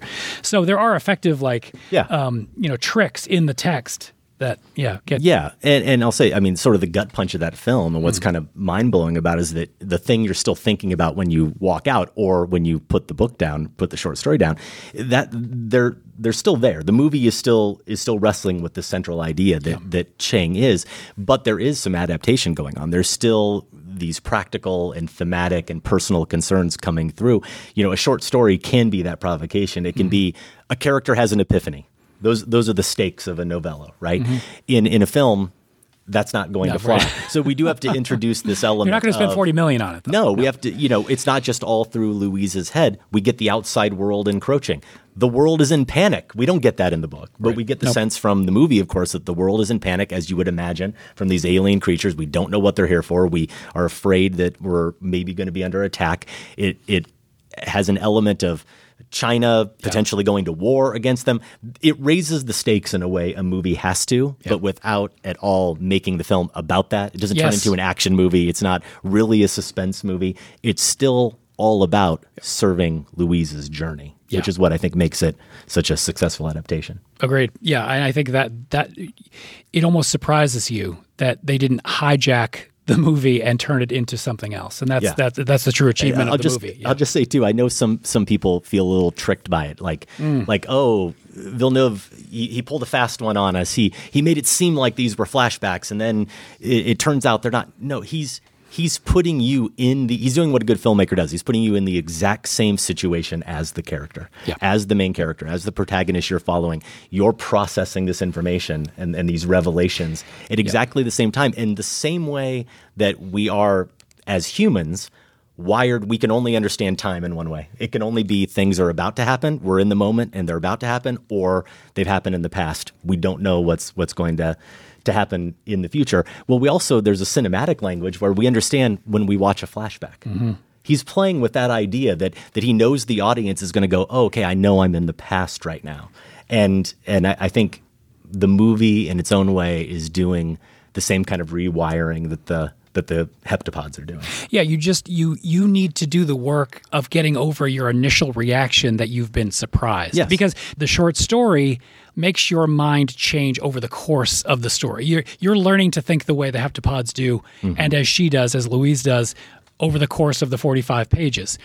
The movie effectively, but I think this is what worked against it for some people, is that it's a sudden thing at the end. It's a revelation. It's a gift the aliens give to her instead. Right, but only a revelation because of yes, the aspects because, I'm speaking to. Because exactly. we're so sure. Right. We can't perceive it any right. other way. And I do, it's I, not flash. I don't want to throw them under the bus, but I feel like like you didn't review this on the show. At Josh and Michael Phillips did, and I, yeah. I can't remember I've been if it was Michael Josh this entire time. right. Actually, I can't remember if it was yeah. Michael or Josh who, to your point, were like, it was a trick ending. Yeah, you know, it was just like, oh, they just pulled the rug out from under us, and it was surprising to see. Like I was, I remember Yeah. listening to the audio, and be like, "But no, that's the whole point. You got to rethink the whole thing." Yeah, and that, that becomes a lot clearer. They're good guys. though, I in- love them. I mean, I, I don't want. In fairness, that becomes a lot clearer after you read the Ted Chiang story. That is so, true. That is okay. Let's wrap it up. We have one more choice here, one more adaptation, a recent we can't see if you want to walk out because we can't see anything. Our lights are just right in our eyes, so we won't be offended. We're good, Sam. We just got to make this, you know, only about five minutes. Five minutes, okay.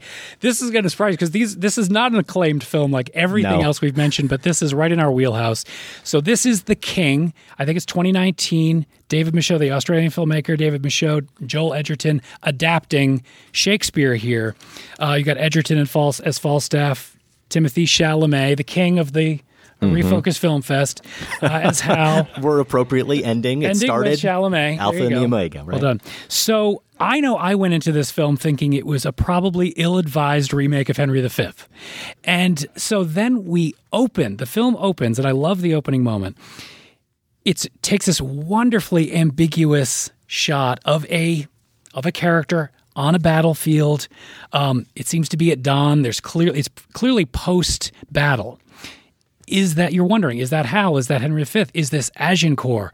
Um, no, it's revealed to be Hotspur, uh, Hal's adversary, cruelly putting a soldier out of his misery, which throws us way back, not Henry V, but way back actually before the action that starts Henry IV Part One.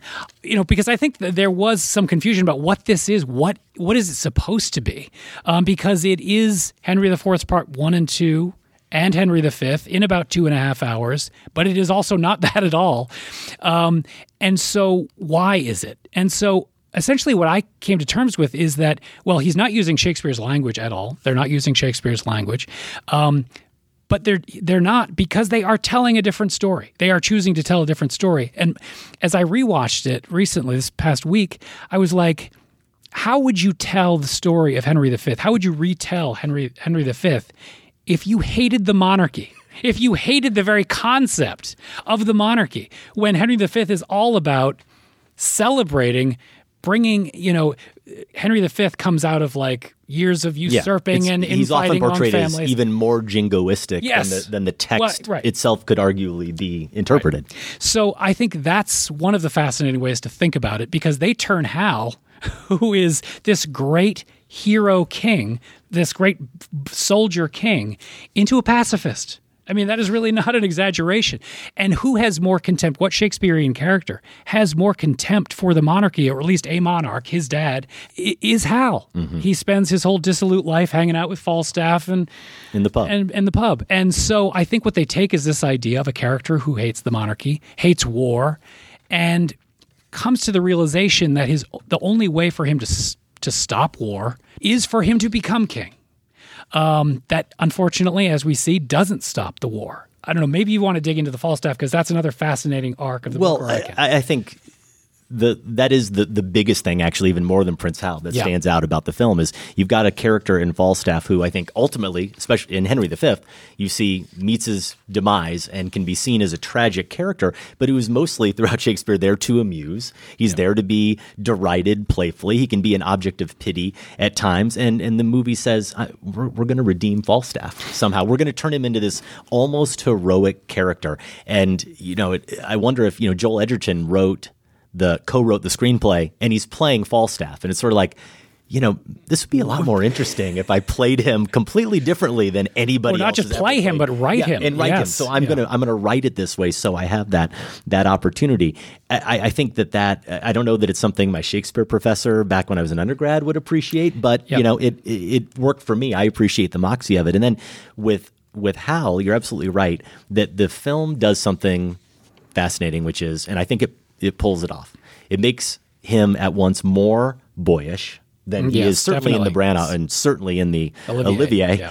and also makes him more soulful. I think that's the only word. You, you know, he is truly a, a pacifist, or at least begins that way, and Yeah. is then thrust into certain circumstances. But the the line from the prologue in in the Shakespeare, "Then should the warlike Harry like himself," that doesn't apply to Chalamet's character at all. He's trying to avoid it, and you know, key scene Uh, I love, by the way, if you haven't seen this movie, Robert Pattinson plays the Oh, Dauphin, the. Prince of France, and just just deliciously renders every line and moment the way you would expect Robert Pattinson to do. Let us And- make this field famous, this Agincourt. Yeah. yeah, he, he amps up everything. It's it's really fun. But he he sends Prince Hal a tennis ball. It's a slight against him. It's basically saying, you know, you're you're a kid, and he's trying to put him down. And in the in the text and in the movies, this becomes this jumping off point, this Yep. rallying point where where Henry is is livid and he says, okay, well he's going to give me the tennis balls. I'll make you know the Louvre shake, and you know he's going to do all the, this destruction to to France. And and Chalamet's Hal says, uh, it's a pretty good joke. Good joke. He's like, actually, I you know I, I have been childish. I'm going to hold on to this ball. Yeah, I'm gonna I'm gonna keep. I'm gonna this keep it on my That's- desk. I like this Yeah. present, and and and his counselors are going. You have to show force. Like you have to you have to now respond the way he does in the text. And he says, "No, I don't need to do that. You know, I'm I'm comfortable enough uh, with with my masculinity, and I'm not I'm not going to do that." So I think the last thing I'll say, Sam, is that he also Chalamet plays Henry lacking a, a trait that I've always seen applied to him, which is guile. Mhm. He he I think he. Oh, yeah. again I haven't read to your point Henry the Fourth part one or two in a long time. I think it even happens at the end of part two. He pretty much comes out and says explicitly, and I don't know if it's a soliloquy or to someone else. He says, "You know, this has all kind of been by design." Oh, yeah. You know, I like all the the hanging out in the the with the prostitutes and uh, drinking in the pub. It's not just because it's more fun and I hate my dad, but also I know I'm going to become king someday, and I'm setting expectations really Low, low. yes. so that when when I do assume the throne and I'm I'm, competent, it, yeah. I'm competent. I'm going to look even more glorious. And that's what he does. And that's even, you know, another great adaptation of Henry V that actually uses some of the language in a way the king doesn't. Gus Van Sant's My Own Private Idaho. Yeah. Keanu Reeves plays a Prince Hal character, but his name is Scott and it's in Portland and you know, he's he's a male prostitute on the streets, but he he is the mayor's son. And he has that sense to him even that, that this has all been a ploy Yes. and that he's he knows he's eventually going to assume the throne. That's what this character eh, typically has always had and and this film doesn't approach it that way at all. Yeah. So getting back to Falstaff briefly is so at the end of Henry IV Part Two, you get probably the most famous line from that that play. Falstaff thinks that now that Hal has risen to become Henry V, he's going to be, you know, he's going to be taken care of. He's going to be part of the court. And he comes up to him on coronation day. And Hal says, I know thee not, old man. Fall to thy prayers. I have long dreamed of such a kind of man, so surfeit swelled, so old and so profane, but being awaked, I do sup- despise my dream. He breaks Falstaff's heart, he kills him. Essentially, what we Mhm. get in Henry V is that Falstaff essentially dies of a broken heart um, not long after that. What the king presupposes is maybe he didn't die. Maybe he didn't. Maybe he becomes a heroic figure. Well done. And he becomes he becomes a close advisor of Hal and is at Agincourt. In fact, not just at Agincourt, makes the trip across the English Channel and fights alongside Hal, but is essentially the strategic hero Right. of Agincourt, drawing the French troops into the swamp. What does Falstaff say? He says something like, I either die of drink in Eastcheap Right. or I die here on the battlefield. This is a better well, story. This is a better story. And this is a better story. He says that. Mm. So it's wonderfully self aware in the way it reimagines these characters as Shakespeare did. As Shakespeare did, taking characters, well known stories, and reimagining them. Well, I don't know how edifying or entertaining this was for the audience, Sam, but I mean, it was cathartic for, you know, some some, Definitely. some English majors to get to talk about adaptation on screen. We thank all of you for your attention and the Refocus Film Festival for including us. Good to be home in Iowa City. Thank you, everybody. Our thanks again to everyone at Iowa City Film Scene and the Refocus Film Festival for having us. Thanks in particular to Film Scene Executive Director Andrew Sherburne and Programming Director Ben Delgado. More info about Film Scene is at icfilmscene.org. That's our show. A final reminder to recommend us this week. If you like the show, please do share it with a friend, share it on a social network, rate us on Apple Podcasts. You can also find us on Facebook, Twitter, and Letterboxd. I'm at Film Spotting. Josh is at Larsen on Film. And Sam is at Sam Van Hallgren.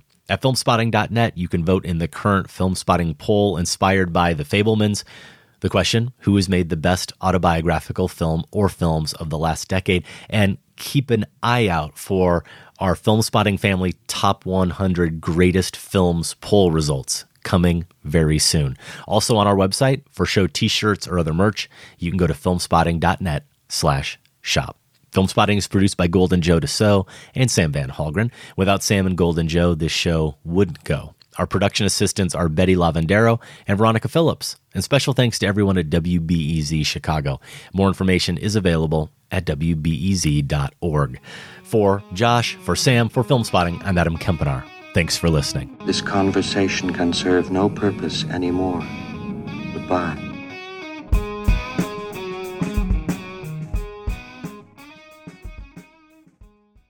Film Spotting is listener supported. Join the Film Spotting family at filmspottingfamily.com and get access to ad free episodes, monthly bonus shows, our weekly newsletter, and for the first time, all in one place, the entire Film Spotting archive going back to 2005. That's at filmspottingfamily.com.